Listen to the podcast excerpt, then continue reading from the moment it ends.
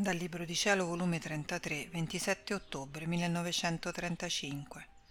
Come la divina volontà scende nell'atto umano e crea la sua vita palpitante in esso, come anticipa il purgatorio a chi vive nella sua volontà. Sento in me la potenza del volere supremo, tanto che vuole che io subisca nei piccoli atti miei la potenza del suo atto divino, ma mentre lo vuole vuole essere chiamato dalla creatura.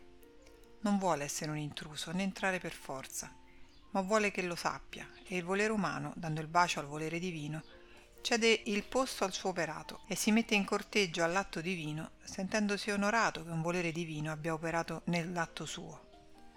La mia mente si perdeva e oh quante cose comprendevo, ma sono incapace di poterle ridire con parole ed il mio amato Gesù tutto bontà mi ha detto, figlia mia benedetta, tu non hai capito ancora che significa la mia volontà operante nell'atto umano della creatura Essa scende nell'atto umano con la sua potenza creatrice, con la sua maestà, con la sua luce e il suo lusso di grazie innumerevoli.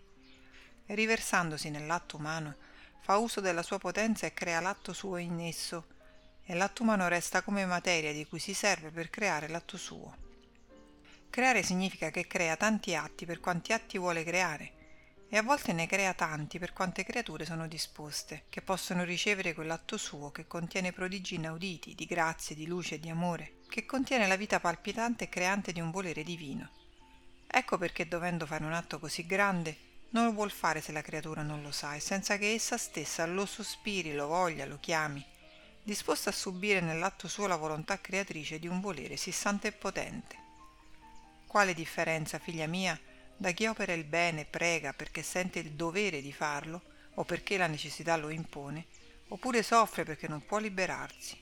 Per quanto buoni i suoi atti sono sempre atti umani, senza virtù di moltiplicarsi quanto ne vogliono.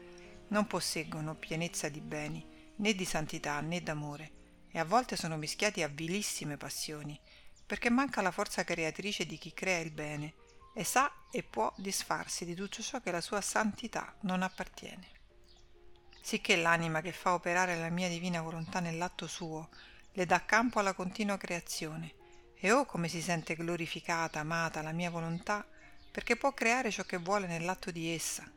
Sente la sovranità, il suo dominio, la regalità riconosciuta, amata e rispettata. Perciò i cieli sono tremebondi e tutti si mettono sull'attenti e in atto di adorazione profonda, quando vedono la mia volontà divina creante nell'atto della creatura o se le creature conoscessero che significa vivere nel mio volere divino, farebbero a gara per vivere in esso e sarebbe popolato di figli della mia volontà. E siccome nella mia l'umana volontà si sente incapace d'operare, non farebbe altro che subire la continuità di atti di volere divino. Ed è la continuazione degli atti di un bene, ciò che forma l'ordine, l'armonia, la diversità della bellezza, ciò che forma l'incanto e la formazione della vita e del bene che si vuole acquistare. Non è forse la nostra stessa vita ripetizione continua? Amiamo sempre, ripetiamo la conservazione dell'universo e con ciò manteniamo l'ordine, l'armonia, la vita dell'universo. Oh, se non ripetessimo sempre anche un istante, si vedrebbe lo scompiglio in tutte le cose. Perciò, sempre nella mia volontà, ripeti i tuoi ritornelli continui, subisci sempre la mia volontà negli atti tuoi, affinché ripeta in te il suo atto creante Così potrà formare non solo l'atto, ma la pienezza della sua vita. Dopo ciò pensavo a tutto ciò che riguarda la divina volontà e dicevo tra me, possibile che la creatura possa giungere a tanto? Ed il mio dolce Gesù, riprendendo il suo dire, mi ha detto, figlia mia, tu devi sapere che non appena la creatura decide veramente di voler vivere nella mia divina volontà e di non fare mai a qualunque costo la sua, il mio fiat con un amore indicibile forma il germe della sua vita nel fondo dell'anima. Questo ha tale potenza, ha tale santità, che non cresce se prima non mette a posto l'anima, liberandola dalle sue debolezze, miserie e macchie, se ci sono.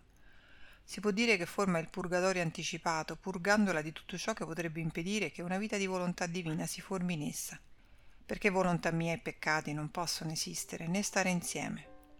Tutt'al più ci potrebbe essere qualche debolezza apparente, che con la sua luce e calore viene subito purificata.